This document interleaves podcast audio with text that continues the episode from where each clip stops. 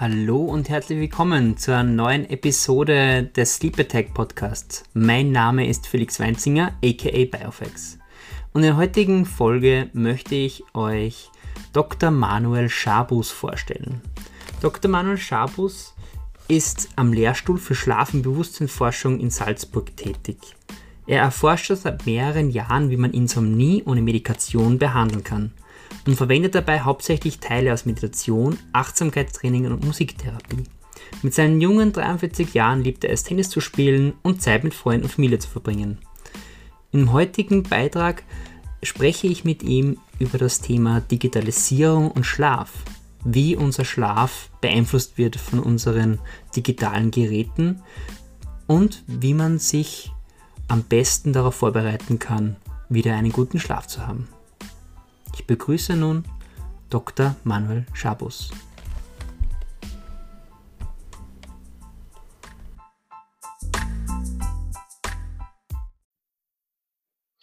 Herzlich willkommen, Herr Dr. Manuel Schabus, zum Sleep Attack Podcast. Wir haben ja im Vorgespräch schon mal äh, so besprochen, um was es im heutigen Thema gehen soll. Und zwar soll es um das Thema ähm, Digitalisierung und Schlaf gehen, also wie sich unsere Digitalisierung auf den Schlaf auswirkt. Ähm, bevor wir jetzt wirklich in das Thema so richtig reingehen, hätte ich ein paar ähm, persönliche Fragen an Sie, die jeder Podcast-Gast von mir bekommt. Und zwar, die erste Frage ist, wie gut haben Sie heute geschlafen und wie wichtig ist Schlaf für Sie persönlich generell? Mhm. Also ich habe heute sehr gut geschlafen, also danke für die Einladung. Ähm, ich schlafe generell sehr gut, also das ist ein großer Vorteil. Also ich als Schlafforscher nicht nur das beforsche, was, was mir schwerfällt, sondern auch was ich gut kann.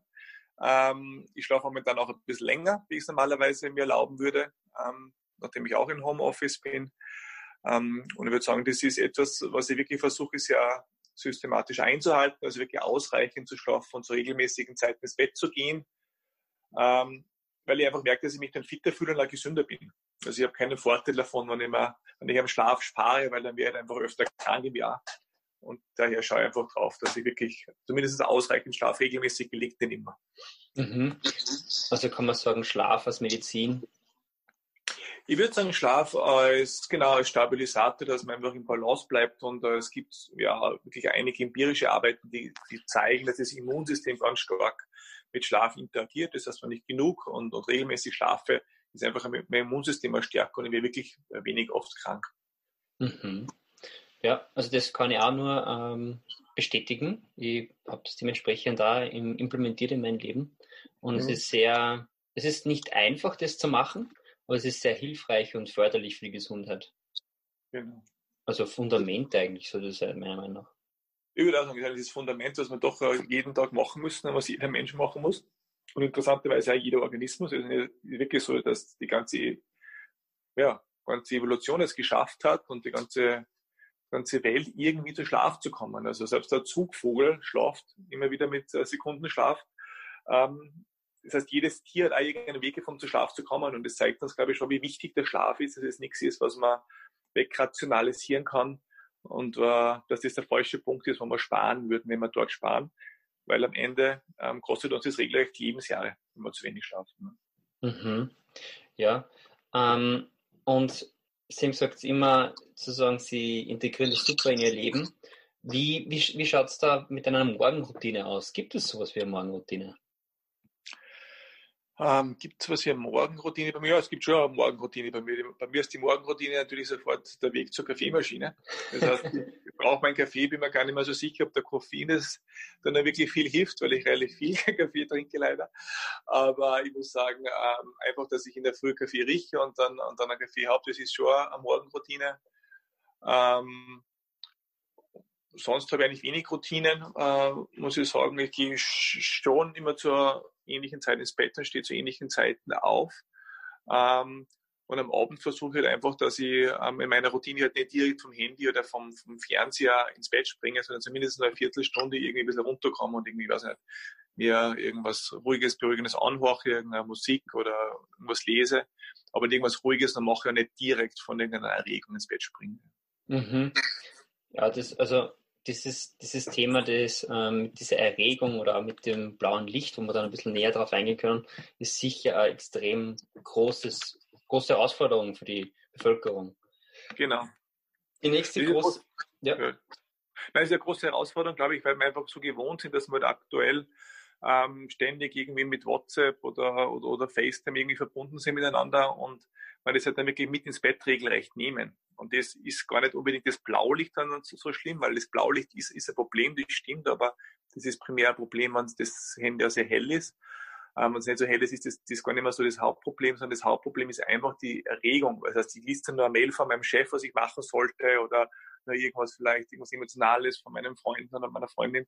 Das ist das, was eher problematisch ist weil sie dann natürlich dann einfach nicht zur Ruhe kommen und einfach nicht ähm, das Gehirn langsam runterfährt, bevor es einschläft. Das ist das Hauptproblem eigentlich. Ja. Mhm. Also es wird ja in den Medien immer gesagt, dass das blaue Licht der böse Wicht ist. Ähm, ich habe jetzt da dementsprechend schon mit einigen anderen Personen gesprochen, was jetzt nicht unbedingt im wissenschaftlichen Bereich tätig sind, aber halt zum Beispiel in der Startup-Branche und so. Und die haben halt gesagt, okay, es ist halt entscheidend, wann man das blaue Licht konsumiert. Vor allem in der Früh ist es ja sinnvoll, ja, dementsprechend genau. Serotonin produziert wird und dann nachher auch dadurch am Abend mehr Melatonin produziert werden kann. Ähm, aber am Abend ist es nicht hilfreich. Ganz genau. Also man sollte wirklich schauen, dass man so die letzten zwei, drei Stunden vom Schlafengehen eigentlich äh, möglichst wenig Blaulicht abbekommt. Ich meine, das ist ja das, was die Sonne auch macht. Da verändert sich alles Spektrum und es wird immer weniger blau. Ähm, nur die wenigsten von uns sind heutzutage an die Sonne irgendwie ähm, noch gekoppelt, weil wir den Großteil der Zeit ja unter elektrischem Licht, unter künstlichem Licht verbringen. Das heißt, die Sonne ist eigentlich ein bisschen zweitrangig geworden in der modernen äh, Welt. Umso wichtiger ist, dass wir ein paar fixe Routinen uns einüben, wann wir ins Bett gehen wann wir aufstehen. Und das Blaulicht ist einfach dann, oder, oder, oder sagen das helle Display ähm, vom Tablet oder vom Computer ist einfach dann ein Hauptproblem, weil es einfach dann das Melatonin, wie Sie sagen, richtig unterdrückt. Dann, dann werde ich nicht mehr richtig müde und verschiebt praktisch meinen Rhythmus nach hinten. Das heißt, ich wir später müde, wir aber auch später munter. Aber in der Früh ist ja der Tagesbeginn fix. Das heißt, ich muss um 6.30 Uhr aus dem Bett, wenn ich um 7.30 Uhr in der Arbeit sein möchte. Das ist fix. Da kann ich nicht aus, egal ob ich ein Morgenmensch oder Abendmensch bin und egal, wann ich ins Bett gegangen bin. Und das ist eigentlich das Problem, das wir in unserer, in unserer Gesellschaft jetzt schon recht massiv irgendwie verankert haben. Mhm. Und äh, was, was gibt es zusätzlich? Also, wenn ich jetzt davon, davon ausgehe, ähm, ich habe es jetzt schon geschafft, meinen Blaulichtkonsum zu reduzieren. Aber trotzdem habe ich immer noch Probleme, dass ich ähm, richtig einschlafen kann. Ja? Weil mhm. ich zum Beispiel meine ganzen Gedanken immer noch in meinem Kopf drinnen sind. Ja? genau, also, also ich glaube, das Wichtigste ist, dass man eben ähm, also unabhängig vom Blaulicht, äh, wirklich schaut, dass man bewusst damit umgeht, dass das Gehirn runterfahren muss vom Einschlafen. Das heißt, ich kann nicht erwarten, dass ich von der Game of Thrones Szene, wo gerade der Kopf abgehackt worden ist, ins Bett springen kann und in der nächsten Minute schlafe. Das ist komplett unphysiologisch. Das macht das Gehirn natürlich nicht, weil es ja gerade erregt worden ist. Ja ähm, und in so einer Situation normalerweise ja nicht einschlafen sollte. Das heißt, was ich wirklich tun sollte, ist, dass ich einfach eine Routine einführe, so wie vielleicht ein kleines Kind in die Badewanne lege, dass ich selber heute halt nur eine Viertelstunde irgendwas lese oder mir halt noch Milch mit Honig hole oder so, aber einfach eine Routine einführe, dass zumindest die letzte Viertelstunde vom, vom, vom Schlafen gehen, ich langsam zur Ruhe komme. Und das machen natürlich die wenigsten von uns. Ähm, und was wir da versuchen an der Uni, haben wir sogar so ein Forschungsprojekt, wo wir versuchen, das in eine App zu gießen, ähm, das heißt, wir versuchen so Entspannungsübungen praktisch einfach aufzusprechen in so kleine Audiofiles, so, so acht bis zehn Minuten. Und dann kann man sich einfach so eine Atemübung oder Fantasiereise anhören, um praktisch wirklich abzuschalten und einzuschlafen. Das kann man auf gesunderschlaf.coach ausprobieren. Das ist gratis. Das ist einfach mal so ein Pilotprojekt, wo wir versuchen, ob wir das ähm, schaffen, dass Menschen wirklich die letzten zehn Minuten vorm Schlafen gehen, dem ihrem Schlaf widmen und dadurch immer besser ein- und durchschlafen. Mhm. Okay. Ähm, also die, was ich jetzt da rausgehört habe, ist die Abendroutine in, in ihrer Sichtweise viel essentieller als die Morgenroutine, wenn es ja. um das Thema Schlaf geht. Ganz genau. Ich würde sagen, die Abendroutine ist viel, viel wichtiger, weil die Abendroutine ja praktisch das beschreibt, wann ich ähm, einschlafen kann und wie ich schlafe. Das heißt, ähm, wenn ich entspannt einschlafe, ich schlafe ja eher durch und kann er eher die, die regenerativen Effekte und die aktiven Gedächtnisverarbeitungsprozesse vom Gehirn zum Beispiel nutzen, wie wenn ich äh, recht erregt einschlafe und dementsprechend erregt durchschlafe. Ähm, der Morgen ist eigentlich äh, primär halt nur wichtig, dass ich äh, eine relativ stabile Zeit haben sollte, wenn ich aufstehe.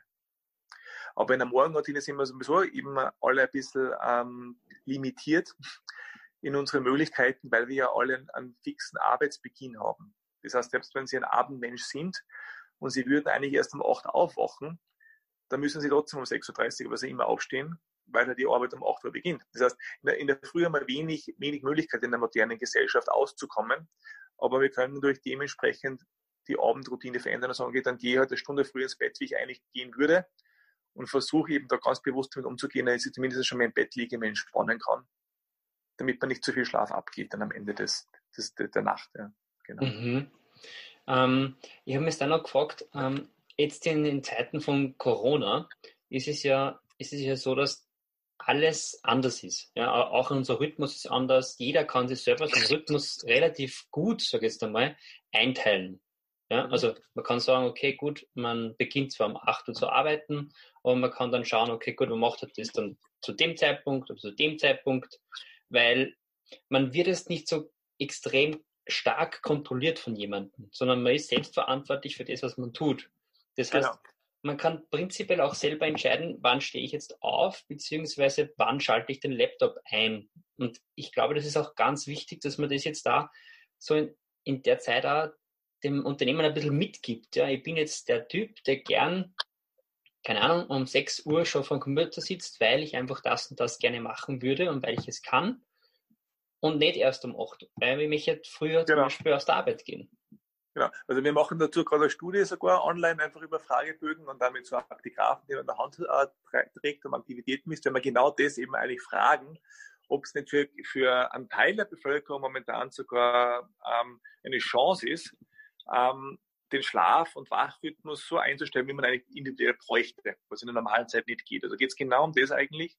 Und ich denke auch, dass ein Teil der Bevölkerung, der eben jetzt zum Beispiel in Homeoffice sitzt, ähm, das eigentlich nutzen kann, ähm, seinen Rhythmus viel besser und viel individueller einzustellen, wie er das sonst könnte. Ja. Äh, wie Sie richtig sagen, es gibt, äh, es gibt natürlich äh, klassische Abendmenschen, die um sechs, sieben, acht, neun am Abend die beste Leistung bringen und sich am besten konzentrieren können und am wenigsten abgelenkt sind und dort gerne arbeiten und dafür zwei Stunden später aufstehen. Ähm, und das ist natürlich legitim. Das wird man als Schlafforscher auch jedem empfehlen. Also suchen Sie einen eigenen Rhythmus und arbeiten zu den Zeiten, wo Sie merken, dass Sie am, am, am konzentriertesten sind und schlafen so lange, wie Sie normalerweise im Urlaub auch aufwachen würden. Ja? Nur das geht halt in einem normalen Arbeitsalltag nicht. Ja. Jetzt ging es, das stimmt. Aber umso wichtiger ist es aktuell, nachdem wir diesen fixen Morgen ähm, Onset nicht haben, wann der Tag beginnt, dass wir wirklich dann diszipliniert sind, wann wir ins Bett gehen. Also, dass man mhm. diszipliniert zu einer gewissen Zeit ins Bett geht, dass man diszipliniert aufhört, in den Laptop zu schauen oder den Fernseher zu schauen und da zu einer regelmäßigen Zeit aufsteht. Also ich glaube, das ist noch einmal mehr gefragt, dass wir äh, diszipliniert damit umgehen und uns ins Gedächtnis rufen, dass der Schlaf einfach ähm, ein sehr, sehr vitaler Prozess ist, der uns hilft, dass wir uns erholen im Schlaf, unser Immunsystem stärkt aber auch unser Gedächtnis stärkt. Also ich glaube, das sind so Sachen, die vielleicht in der Bevölkerung nicht immer ganz klar sind, dass der Schlaf überhaupt kein passiver Prozess ist. Ein sehr, sehr aktiver Prozess, wo wahnsinnig viele aktive Prozesse passieren. Toxine abzuliefern, Immunsystem zu stärken, Gedächtnis zu stärken, Hormonhaushalt wieder in, in Schwung zu bringen. Das sind alles Sachen, die passieren nur dann, wenn ich regelmäßig und ausreichend schlafe. Mhm. Das ist, das ist nichts, wo ich sparen kann äh, an dem Schlaf, weil da eh nichts passiert. Ja. Also man hat ja früher, ich sage jetzt mal in die 80er oder so, geglaubt, dass man dementsprechend die Zeit ausdehnen kann, indem dass man weniger schläft. Aber ja. es gibt ja nur 24 Stunden am Tag, wo ich mich, ähm, wo ich aktiv sein kann und gleichzeitig entspannen kann. Das heißt, ich muss da schon sehr ähm, eine hohe Priorität auf das setzen, was mir wichtig ist. Und genau, eine sehr hohe Priorität aufsetzen und, und wir dürfen eben nicht diesem Irrglauben erliegen, dass wenn, wenn man Stress hat und wann ähm, äh, man so viel zu tun hat in den 24 Stunden, dass man dann am ehesten am Schlaf sparen könnte. Also ich glaube, das ist ein echter Irrglaube, weil man, ich glaube, man ver verliert dadurch an Leistungsfähigkeit, also man macht mehr, mehr Unfälle, es gibt mehr, wesentlich mehr Arbeitsunfälle, das weiß man, es gibt mehr Krankheitstage, ähm, also es, es sind alles Sachen, die mir unterm Strich erst recht wieder schwächen würden, um mir nichts an Leistung äh, für meinen Leistungsgewinn äh, hilft, wenn ich am Schlaf spare. Und es gibt ein paar so Studien, wo die Leute versuchen, wirklich nur drei, vier Stunden zu schlafen oder so. Ähm, und wenn man die in so konstante Routinen einspielt, dann sieht man, dass die alle so zwischen sieben und acht Stunden mindestens schlafen. Das heißt, auch die Ultrakurzschläfer, die man immer wieder so in den Medien hört, da gibt es die Ultrakurzschläfer, die brauchen nur drei, vier, fünf Stunden. Wenn Sie solche Leute nehmen und wirklich in einem Labor testen, wo Sie nicht wissen, wie spät es ist, das war das konstantes Licht, ähm, keine Uhr, keine Zeitgeber, dann schlafen die alle plötzlich viel länger. Also ich, glaube, viele von denen merken nicht mehr, dass sie eigentlich seit vielleicht Jahrzehnten unter Schlafentzug sind, weil sie immer so wenig geschlafen haben und einfach so eine Routine geworden ist, weil immer noch diese Zeit aufzustehen. Aber dass der Körper mehr bräuchte, das glaube ich, ist ein, ist ein biologisches Faktum. Ja, also es, es kommt immer darauf an, in was für ein Lebensalter man ist natürlich. Gell? Kinder brauchen Auch, natürlich natürlich ganz viel Schlaf und ähm, Pensionisten brauchen wieder ein bisschen weniger Schlaf. genau, aber 18 bis 65-Jährige ist so die Empfehlung der, der Weltschlafgesellschaften, sieben bis neun Stunden schlafen. Von mhm. 18 bis 65. Und das ist etwas, was in unserer Gesellschaft kaum jemand schafft. Also wenn du so eine große Umfrage gehabt wie Schleswig-Österreich, ich glaube, da war der Schnitt bei 6,3 Stunden oder so und da waren sogar sehr viele Studenten und Akademiker dabei. Das heißt, es wird wahrscheinlich tendenziell noch weiter runterfallen, mhm. ähm, wenn wir nur Angestellte und Arbeiter hätten. Ähm, und das ist schon, ist schon relativ wenig, weil sieben bis neun Stunden Schlaf bedeutet ja, dass ich dann mindestens äh, sieben, drei, vierzehn Stunden im Bett liegen muss, weil ich schlafe nicht jede Minute im Bett. Mhm. Eingeschlafen, jeder von uns ist ein paar Minuten eine Woche in der Nacht da und das nicht merkt, aber es ist nicht alles Schlaf, was wir im Bett verbringen. Und ich glaube, dass wir da schon sehr auf der, auf der kürzeren Seite sind in den, in den modernen Gesellschaften, wie viel wir im Bett verbringen und wie viel Zeit beim Schlafen. Mhm. Und ähm, Jetzt hätte ich noch mal äh, eine Frage und zwar zu, zu dem Thema, dass jetzt eine spezielle Zeit ist mit dem Coronavirus. Mhm. Viele Leute haben eben wirklich gerade das Problem, dass sie einschlafen können, weil eben zum Beispiel, sage ich nur, wirtschaftliche Probleme da sind, ähm, gesundheitliche Probleme vielleicht in der Familie, gar nicht bei mir selber und und dementsprechend möchte ich mich ablenken natürlich, ja. Und wenn ich mich ablenken, das machen meistens halt mit irgendein, irgendeiner Serie oder am, am, am, Fernse am Fernseher ja. oder sowas oder, oder, WhatsApp oder sowas. Ähm, was sind jetzt so richtige, was dann wären so super Tipps jetzt für die Zeit bei Corona, dass man jetzt macht, damit man wirklich sie nachhaltig seinen Schlaf ein bisschen verbessern kann? Also ich würde sagen, ähm, es ist ja nicht per se jetzt schlecht, dass ich ähm, irgendwie äh, mir Filme anschaue oder Serien anschaue. Ähm, aber ich glaube, man sollte einfach trotzdem äh, ganz bewusst damit umgehen, wann gehe ich dann tatsächlich ins Bett und was mache ich die letzte Viertelstunde vorm Schlafen gehen. Also, dass man selbst, wenn man sich Serien anschaut und Filme anschaut, die letzten Stunden im, im, äh, am Abend, dass man trotzdem sagt, okay, aber ich muss morgen wieder aufstehen für einen regelmäßigen Rhythmus. Äh, Hausnummer steht morgen erst um 8 Uhr auf. Dann brauche ich trotzdem ungefähr um Mitternacht spätestens mal mein Licht aus, damit ich auch schon im Bett gelegen bin. Dass man einfach sich solche fixen Regeln setzt und die Zeit plus minus eine halbe Stunde möchte ich im Bett liegen und einschlafen können. Und die letzte Viertelstunde mache ich irgendwas Gemütliches. Ich höre mir irgendwie eine Musik an, ich höre mir eine Entspannungsübung an, ähm, ich, ich lese noch was in, in einem Buch bei, bei nicht hellem Licht. Ähm, aber ich mache irgendeine Routine, wo ich sage, okay, zumindest die letzte Viertelstunde widme mich ganz bewusst dem Schlaf. Also das, das tut niemandem von uns weh. Es ist wirklich nur eine Routine die wir uns eigentlich anlernen müssten, dass wir das halt einfach machen und nicht direkt vom Fernseher dann reinspringen und zu irgendeiner Zeit ins Bett gehen, sondern sagt, okay, plus minus, Mitternacht muss ich ins Bett, wann ich um 8 Uhr aufstehen kann. Ähm, und die letzte Viertelstunde widme ich irgendetwas ähm, Beruhigenden. Ich glaube, das wäre das wär schon sehr, sehr viel wert. Und da muss man sonst nicht viel an seinen Tagesroutinen verändern. Mhm. Und also ich bin auch Verfechter von äh, ähm, analogen Techniken.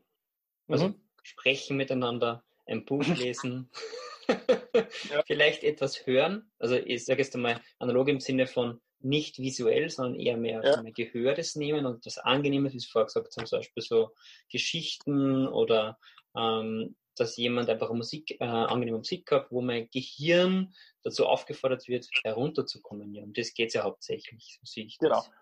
Also wir machen das zum Beispiel auf diesem äh, gesunden Schlafcoach äh, so, dass wir da haben wir so so kleine Fantasiereisen zum Beispiel, ähm, wo man einfach so eine kleine Fantasiereise mitmacht. Ähm, und das, das bedeutet ja nur, das Handy liegt neben mir und liest mir praktisch diese Geschichte vor. Und wenn ich dabei einschlafe, super. wenn ich dabei nicht einschlafe, auch wurscht. Da ist auf alle Fälle entspannend, runterzukommen. Ja? Und ich mache nichts, außer dass ich mir das anhöre und dass ich praktisch versuche, in meiner Imagination mir diese Welt aufzubauen. Wir haben da so eine Geschichte von, von, äh, vom Wald zum Beispiel oder, oder von einem Schloss, durch das man wandert. Und das einfach wirklich macht, um praktisch ein bisschen zur Ruhe zu kommen, also dieses persönliche Refugium zu finden, wo ich eben auch eine Ruhe habe. Und das kann was sehr, sehr Lustvolles sein, aber man muss das halt wirklich antrainieren und wirklich sehr konsequent damit umgehen. Also ich kenne jetzt von mir selber, ich mache das jetzt auch nicht jeden Tag natürlich, ähm, aber wenn ich es mache, habe ich wirklich das Gefühl, dass ich besser schlafe, dass ich irgendwie besser einschlafe. Also das ist schon etwas, was man wirklich dann äh, ja, mit viel Konsequenz verfolgen muss. Und gerade wenn man merkt, na, ich kriege so Schlafproblemchen oder ich habe so Themen im Schlaf, die nicht mehr ideal laufen, dann würde ich sagen, das höchste Eisenbahn, dass man dann beginnt, so etwas zu tun. Und sonst geht es vielleicht eh auch mit der, mit der normalen hm, Abendroutine, die man so hat. Ähm, aber viele von uns, ich glaube 25 Prozent in unserer Studie, haben gesagt, dass sie ähm, Anzeichen von Einschlaf- oder Durchschlafproblemen haben. Das ist ein Wahnsinn. Also 25 Prozent, jeder Vierte, ist, ist ein, ein unglaublicher Wert für, für ein gesellschaftliches Problem, wo ich wirklich denke, das sollte man frühzeitig ansetzen, weil wenn wir da nichts tun, dann kommen einfach geistige und körperliche Erkrankungen, die was darauf folgen. Also wir wissen, dass ganz viele Depressionen, Angststörungen zum Beispiel sich aus, aus schlechten Schlaf herausbilden oder darauf folgen. Und den Schlaf könnte man wirklich sehr gut selber, glaube ich, unter Kontrolle halten, wenn wir halt bald genug darauf reagieren und nicht sagen, okay, dann nehme ich irgendein Schlafmedikament vom Hausarzt oder dann trinke ich halt zwei Glas Wein beim Schlafen gehen. Weil das ist das, was viele machen von uns. Sie medikamentieren sich selber, weil es halt einfach die einfachste Lösung ist. Also eine Tablette zu nehmen oder ein Glas Wein zu trinken, natürlich hilft man das zum Einschlafen, weil es mein Gehirn betäubt. Ähm, aber es nimmt mir eben diese ganzen regenerativen guten Prozesse dieses Schlafes weg, auch zum Teil. Und das muss ich einfach wissen, dass man halt ein bisschen äh, was persönlich auch an Energie reinstecken muss, wenn man auch will, dass sich der Schlaf verbessert. Mhm. Und also es geht ja wirklich darum, dass einfach durch das, dass wir so viele Informationen tagtäglich zu uns zunehmen, ja, vor kurzem gehört 40 Millionen, ähm, äh, bis zu 40 Millionen Eindrücke sind das tagtäglich, die was unser Gehirn aufnimmt und wir verwerten davon nur 40 ungefähr und alles andere Arbeit äh, landet im Unterbewusstsein. Genau. Deswegen ist dann nur viel, viel wichtiger, dass man sich damit beschäftigt, was für ein Content ich mir gebe vorm Schlafen gehen, damit dementsprechend mein Gehirn das wieder lernt zu entspannen. Ja, genau. Das ist eine Diskussion, die ich gerade vor kurzem mit einem Freund gehabt habe, ähm, weil sie der ganz gerne so Thrillers und recht viele Filme anschaut vorm Schlafen gehen. Und ich gesagt habe, ich finde das nicht sehr biologisch, ich finde das nicht sehr sinnvoll, ähm, weil natürlich ähm, unser Gehirn, so wie es biologisch gewachsen ist in der Evolution, ähm, natürlich diese, diese Emotionen verarbeiten muss, weiter verarbeiten muss. Also wenn ich mir irgendwelche äh, Todesszenen anschaue und sehr viele von unseren Filmen sind am Abend einfach oft mit Gewalt, das ist halt so, weil es einfach irgendwie spannend ist und erregend ist, ähm, dann wird jetzt das Gehirn natürlich mit in den Schlaf versuchen weiter zu integrieren und zu verarbeiten. Und zwar in einer Zeit, wo es eigentlich andere Sachen tun sollte, wo es nämlich wirklich die Sachen verarbeiten sollte, die was für mich persönlich relevant sind, wie zum Beispiel irgendein sozialer Konflikt, den ich heute gehabt habe, oder irgendein neue, irgendwas Neues, was ich gelernt habe, irgendein neuer Tennisschlag, ähm, irgendein neues Faktum, was ich gelernt habe. Das alles würde ja normalerweise im Schlaf integriert werden ins Langzeitgedächtnis. Aber wenn das Gehirn natürlich damit beschäftigt ist, ähm, die letzten ähm, Tatortszenen nachzuspielen und zu verarbeiten, dann nehme ich mir dadurch natürlich einen guten Effekt in der Schlaf sonst übernehmen würde. Ähm, das ist schwer zu beforschen. Da gibt es ein wenig Forschung dazu. Aber ich würde sagen, von dem, was ich aus der Schlafforschung kenne, würde ich meine Hand ins Feuer legen, dass es einen negativen Effekt all along aufs Gedächtnis und auf die, auf die Gesundheit hat, ähm, wenn man immer praktisch diese künstlichen Inhalte praktisch mit in den Schlaf hineinnimmt. Mhm. Und das würde mich jetzt auch interessieren, ähm, nachdem Sie ja Schlafforscher sind, nehmen Sie ja viele Daten auf und verarbeiten diese. Ja? Es gibt natürlich dieses Self-Quantified Self, ja. Also, dass ich selber ja. alles tracke und mache mit irgendeiner Uhr, mit irgendeiner App, alles digitalisiert und dann in der Cloud ist und mir gewisse Daten gibt, ja. Also es gibt ja den Aura Ring zum Beispiel und dann genau. gibt es diese, diese Apple Watch und was ich was weiß, was da gibt verschiedene Matratzen. Ähm, was halten Sie persönlich davon?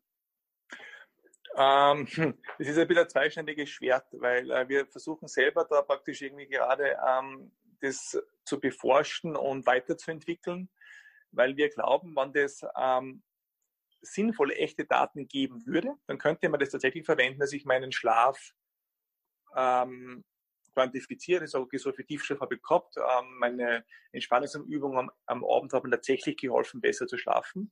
Das Problem ist, dass die Devices, die was am Markt sind, ähm, alle im Prinzip Black Boxes sind. Das heißt, wir wissen nicht, was die tun. Also die, die, das ist alles praktisch unter Verschluss. Wir wissen die Algorithmen nicht, wie sie zu Schlafstadien kommen. Und das, was sie dann am Ende ausgeben, ist ähm, nach un unseren jetzigen Analysen eigentlich alles ein ziemliches Zufallsprodukt. Das heißt, wir haben äh, im Schlaflabor mit, mit dem Goldstandard äh, Polysomnographie, wo man Elektroden am Gehirn, am Muskel hat und an den Augen hat, ähm, unterschiedliche Devices getestet und alle diese Devices haben im Prinzip die Schlafstadien ähm, geraten. Das heißt, die haben keine Übereinstimmung gehabt mit den echten Schlafdaten. Das Einzige, was sie konnten, ist im Prinzip die Zeit im Bett richtig anzugeben. Das heißt, sie wissen von wann bis wann ich im Bett liege. Das ist auch schon interessante Information. Aber die ganze Schlafinformation, wie tief ich schlafe oder wie viel Schlafunterbrechungen habe und so weiter, das war ein Zufallsprodukt. Und von daher würde ich das mit sehr, sehr viel Vorsicht genießen, was diese, diese Uhren und diese Algorithmen zurückgeben. Ähm, aber als Wissenschaftler würde ich sagen, im Prinzip ähm, würden diese Sensoren durchaus äh, die Möglichkeit bieten, dass man den Schlaf auch richtig quantifiziert und richtig misst. Also mhm. Also nicht alleine nur mit Aktivität, aber vielleicht mit, mit Aktivität und mit, mit der Herz und vielleicht mit dem Mikrofon daneben. Also diese, dieses Konglomerat an Daten könnte sehr wohl helfen, dass zumindest Leichtschlaf und Tiefschlaf und Wach unterscheiden könnte. Ähm, aber das muss man halt dann wirklich wissenschaftlich entwickeln äh, in einem Wissenschaftsprojekt und mit Firmen zusammen, die momentan noch nicht sehr kooperativ sind, weil sie, glaube ich, ihre Produkte auch ohne diese valide, validen äh, Datenbasis äh, verkaufen können. Ja. Hm. Na, weil ich kann da auch persönliche Geschichte dazu erzählen. Ich beschäftige mich mit dem Thema Biohacking und dementsprechend auch mit Schlafoptimierung. Und da haben wir natürlich diesen Aura Ring besorgt, wo der, das ist der mhm. Goldstandard unter den Biohackern, gleich genau. nach der Polysomnographie. Genau, ja. Und habe das genutzt, mehrere Tage. Ich habe wirklich gut geschlafen, aber der Ring hat die ganze Zeit mir gesagt, ich schlafe nicht gut. Ich schlafe nur, ich bin sogar ich bin acht Stunden im Bett gelegen und der Ring sagt, jetzt ich bin sechs Stunden habe ich geschlafen. Ne? Ja. Davon war mein Tiefschlaf ganz, ganz gering. Und das war über mehrere Tage hinweg so. Ich bin richtig frustriert worden dadurch. Also diese, ja. dieses Tracken von Sachen ist super. Genau. Aber wenn ich weiß, was ich mit Daten dann wirklich mache, weil ich habe gewusst, okay, passt, ich weiß ganz genau, ich gehe zu dem Zeitpunkt ins Bett, das sagt mir der Ring, und, und dann stehe ich auf, fühle mich gut und der Ring sagt, ich habe geschlafen. Ich, ja, soll, jetzt, ich soll jetzt da eine Pause machen. Genau, da gibt es da Publikationen dazu, ähm, die zeigen, dass diese, dass diese Tracker, wenn sie eben falsch funktionieren oder wenn sie eben nicht sensibel sind, ähm, natürlich genau diesen negativen Effekt haben, dass die Leute dann beunruhigt sind und eigentlich einen, einen schlechteren Tag haben in, in, des Feedbacks, weil sie dann beunruhigt sind, dass sie schlecht geschlafen haben. Und dann vielleicht mit denen zum Hausarzt gehen und sagen, ich schlafe schlecht oder so, dann kriegen sie ein Medikament, obwohl sie gar nichts haben. Ähm, also genau diese Nebeneffekte, glaube ich, sind, sind ein Riesenproblem, das wir sicher noch mehr bekommen werden die nächsten Jahre, ähm, weil diese Tracker-Hersteller so wie sie momentan äh, arbeiten, wirklich nur an dem, an dem Produkt und Verkauf des Produkts interessiert sind, nicht an den validen, validen Daten. Also auch zu diesen, die, diesen ähm, Ringen und, und diesen ganzen Consumer Devices Trackern gibt es einfach keine wissenschaftlichen Publikationen. Und die wenigen, die es gibt, sind meistens direkt von der Firma finanziert oder in irgendeiner Weise unterstützt. Ähm, und ich würde die Sachen einfach ganz gerne in unabhängigen Schlaflaboren getestet sehen und dann mir meine eigene Bildung daraus, also meine eigene Meinung daraus bilden. Ähm, aber das ist momentan wirklich, wirklich schwierig. Also wir haben wirklich, glaube ich, so mit ziemlich allen Herstellern, die solche Tracker ähm, äh, entwerfen, versucht, Kontakt herzustellen, die im Schlaflabor zu testen, die auch gemeinsam weiterzuentwickeln. Und da kommt eigentlich kein Interesse. Also das will man nicht. Ich glaube, weil man auch nicht getestet werden will, wie es momentan funktioniert, also wie valide Daten momentan sind. Da ist keine Bereitschaft da. Mhm. Also ich sehe das auch so. Also das ist schon sehr sensibel, was man dann da von sich selber preisgibt. Und genau. gleichzeitig verkaufen, nehmen halt die Hersteller diese Daten und verkaufen es halt weiter und wandern halt genau. in den Algorithmus rein und versuchen halt eine Approximation zu erstellen. So sie gibt genau, also Genau, wir versuchen eben aus diesem Grund gerade so ein eigenes Innovationsprojekt zu machen, eben im Land Salzburg, wo man unter Umständen dann vielleicht auch wirklich sowas entwickeln kann, also wirklich als Wissenschaftler entwickeln kann, wo man dann wirklich selber sagen kann, okay, das funktioniert. Und wir wissen, wo die Daten sind. Wir wissen, dass die Daten sicher sind. Wir wissen, dass sie anonymisiert sind. Wir wissen, dass die nur für den wissenschaftlichen Zweck beziehungsweise für die individuelle Schlafberatung verwendet werden. Ich glaube, genau so was bräuchte es eigentlich. Und sowas gibt es erstaunlicherweise noch nicht. Das heißt, da versucht man in diese Richtung zu gehen, aber es ist gar nicht so leicht eben, das zu realisieren. Mhm. Und ich habe dementsprechend auch meine Recherche an verschiedenen ähm, Printmedien nach ihnen geschaut und auch online und so. Und da bin ich auf einen, einen Artikel gestoßen im Standard. Mhm. Ähm, und da ist auf jeden Fall auch um das Thema Schlaf gegangen und wie der Schlaf mit, mit unserem Verhalten zusammenhängt. Und da ist mir der, dieser ja, Terminus Basic REST Activity ins Auge gestochen. Ja. Ja. Und ich glaube, dass es etwas sehr was Wichtiges ist ähm, was aber sehr wenig behandelt wird. Und ich würde mir jetzt freuen, uns ein bisschen was dazu erklären zu diesem Terminus. Mhm. Naja, dieser Basic REST Activity Cycle ist im Prinzip die, äh, die Idee, dass wir auch ähm, ultradiane Rhythmen haben, das heißt neben dem 24 Stunden zirkadianen Rhythmus, wo wir Menschen alle praktisch ähm, ja, aufstehen, ins Bett gehen und diese ganzen biologischen Prozesse ab, abarbeiten, gibt es eben auch für kürzere Zyklen und das sind diese 90 Minuten Best Activity Basic REST Activity Cycles, wo man glaubt, dass die auch den Tag bzw. die Nacht strukturieren. Also in der Nacht hat man es wesentlich besser wie untertags, dass man so in so 90 Minuten Zyklen im Prinzip alle Schlafstadien durchlaufen. Das heißt, wir haben normalerweise Wach, Leichtschlaf, Tiefschlaf, Traumschlaf und dann wieder Tiefschlaf, Leichtschlaf und ein kurzes Erwachen unter Umständen. Und all diese Stadien durchlaufen wir 90 Minuten, drei bis vier bis fünf Mal in der Nacht. Ja? Das heißt, so ist praktisch die Biologie bei uns aufgebaut. Am Anfang haben wir zwar mehr Tiefschlaf und am Ende der Nacht haben wir mehr REM-Schlaf, aber es kommen immer all diese Stadien in solche 90 Minuten Zyklen plus minus vor. Und es gibt jetzt Wissenschaftler, die glauben, dass diese Basic Rest Activity Cycles sich unter Tags eigentlich auch zeigen. Das heißt, dass wir über Tags auch solche ungefähr anderthalb Stunden Zeitfenster haben, wo wir aufmerksamer werden und munterer und wieder müder und, und entspannter. Das ist aber im, im Alltag, so wie wir leben, ähm, unter diesen ständig neuen Einflüssen und, und anderen Aktivitäten sehr, sehr schwer nachzuweisen. Das heißt, da gibt es eben ein paar Theorien, dass es das untertags auch gäbe, aber es ist ein relativ kleiner Effekt, den man nicht so leicht äh, wissenschaftlich dingfest machen kann in der Nacht wesentlich einfacher, weil da sieht man praktisch diese Schlafstadien, wie sie aufeinander abfolgen. Und da ist eigentlich jede Wissenschaft, der Schlafforscher davon überzeugt, dass wir in so, sogenannten 90 Minuten äh, Prack-Cycles praktisch unsere Stadien abarbeiten. Mhm. Und das ist aber auch etwas, meiner Meinung nach, was jeder einmal gehört haben sollte. Ja? Also diese Basic Rest Activity, dass das entscheidend ist und dass das auch am Tag stattfindet. Weil mhm. dann kann man seinen Tag auch besser planen, glaube ich, sage ich es einmal, oder versuchen zumindest.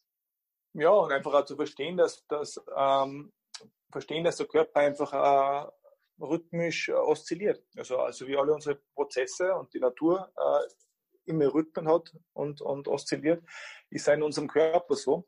Ähm, das Planen, äh, muss ich sagen, finde ich ein bisschen schwierig, weil eben diese 90-Minuten-Zyklen halt wirklich eine, eine, theoretische Zahl sind. Also ob das mhm. jetzt 70 Minuten sind oder 110 Minuten, ähm, das kann man jetzt für keinen, keinen Menschen vorhersagen. Und wird Ihnen wahrscheinlich auch bei jedem Tag ein bisschen anders sein, wahrscheinlich, je nachdem, wie viel Sie geschlafen haben und so weiter. Das verschiebt sich, ja. Das heißt, man kann eigentlich in diesen 90 Minuten Zyklen jetzt nichts planen im Sinne von, ja, ich weiß, ich bin um die Zeit aufgestanden und 90 Minuten später werde ich unkonzentriert sein. Das wird nicht gehen. Ähm, es sei denn, ich würde mich selber so, so vermessen, also praktisch mich selber über Wochen am Messen und was ich alle 30 Minuten irgendeinen kleinen Test machen und irgendein Müdigkeitsprotokoll ausfüllen, dann würde man vielleicht solche, solche Rhythmen sehen für mich selber. Also ich weiß, okay, von meinem Aufstehen weg, nach so und so vielen Minuten bin ich ein bisschen konzentrierter oder unkonzentrierter. Aber solche Daten gibt es eigentlich nicht, weil es ist wahnsinnig mühsam, mhm. wenn Sie alle 30 Minuten was abfragen an Leistung und an Schlaf, wie, wie müde bin ich. Und diese Abfrage an sich ist ja auch schon wieder aktivierend. Das heißt, es ist gar nicht so leicht, sowas zu messen. Ähm, darum habe ich gesagt, diese Basic Rest Activity Cycles gibt's, aber sie sind eben wirklich wahnsinnig schwer untertags zu fassen ähm, und leiten daher eigentlich ein wenig irgendwie ähm, Verhaltensempfehlungen ab. Also da, da würde ich nicht wissen, wie man das realisieren sollte, dass man seinen Tag auf diese 90 Minuten ähm, ähm, abstimmt. Ich glaube, das tun wir wahrscheinlich sowieso alle. Äh, ganz, ganz natürlich. Also wenn ich in der Arbeit sitze vom Computer, gibt es natürlich Phasen, wo ich wahrscheinlich einmal äh, weniger konzentriert arbeite und vielleicht einmal zwei Minuten in eine Zeitung reinschaue, digital, und dann wieder eine Phase, wo ich einmal eine Stunde durchlies. Ja, oder was, was, was arbeite. Ja. Also ich glaube, das, das hat jeder von uns sowieso, dass er merkt, okay, bin ich ganz un unkonzentriert, es schweift meine Gedanken ab und dann, und dann mache ich mal kurz, kurze Pause, so, so, so geistige. Ja.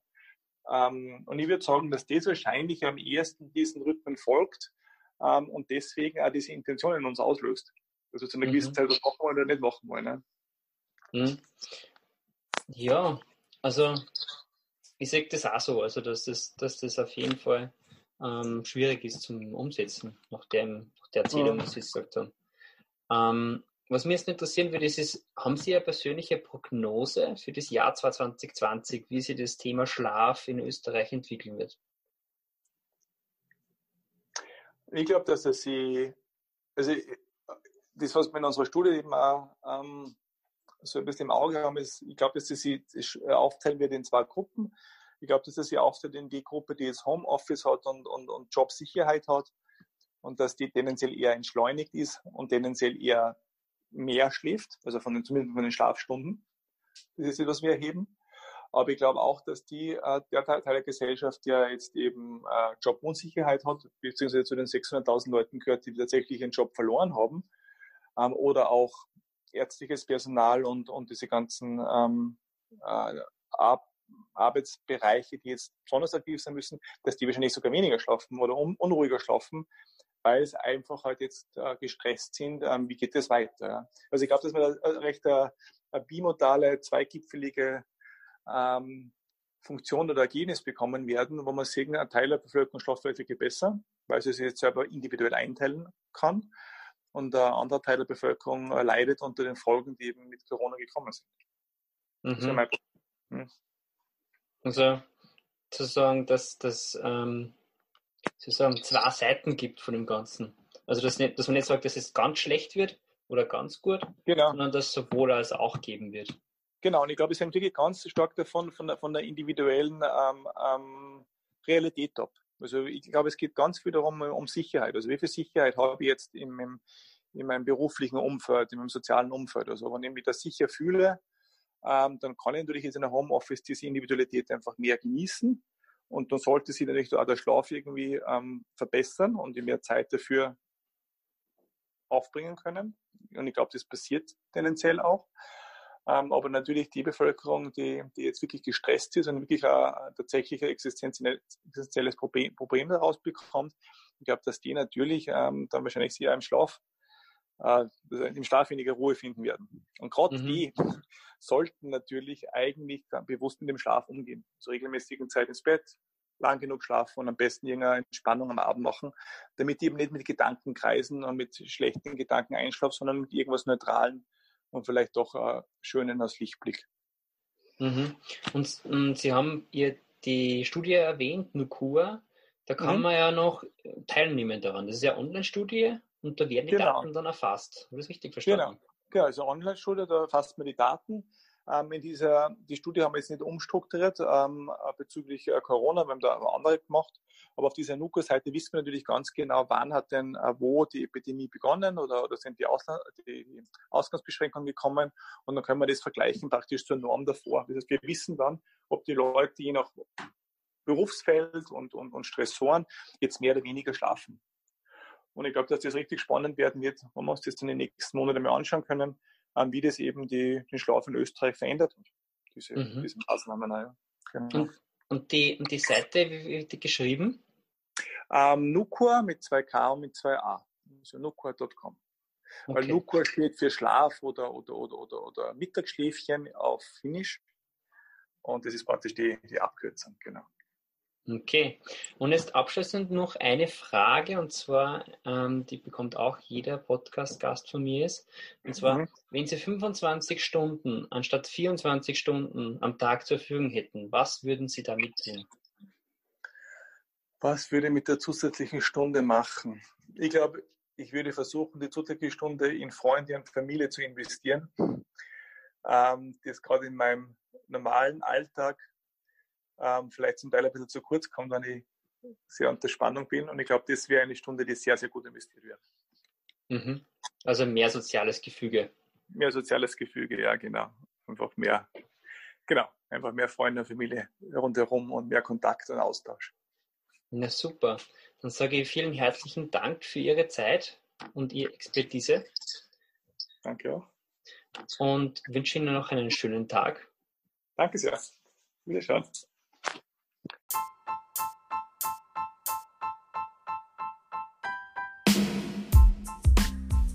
So, das war's wieder mit einer neuen Folge am Sleep Attack Podcast. Ich hoffe, sie hat euch gefallen und ihr konntet einige Tipps und Tricks von Manuel Schabus mitnehmen und für euch in euer Leben integrieren.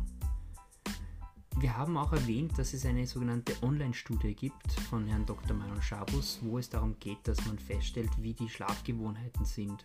Das Ganze wird von der Universität Salzburg ähm, ähm, unterstützt und ich würde euch einladen, dort teilzunehmen. Ihr bekommt auch dann Statistiken zur Verfügung gestellt, die euch euren Schlafrhythmus aufzeigen und euch genau sagen, wie ihr euch verhalten könnt.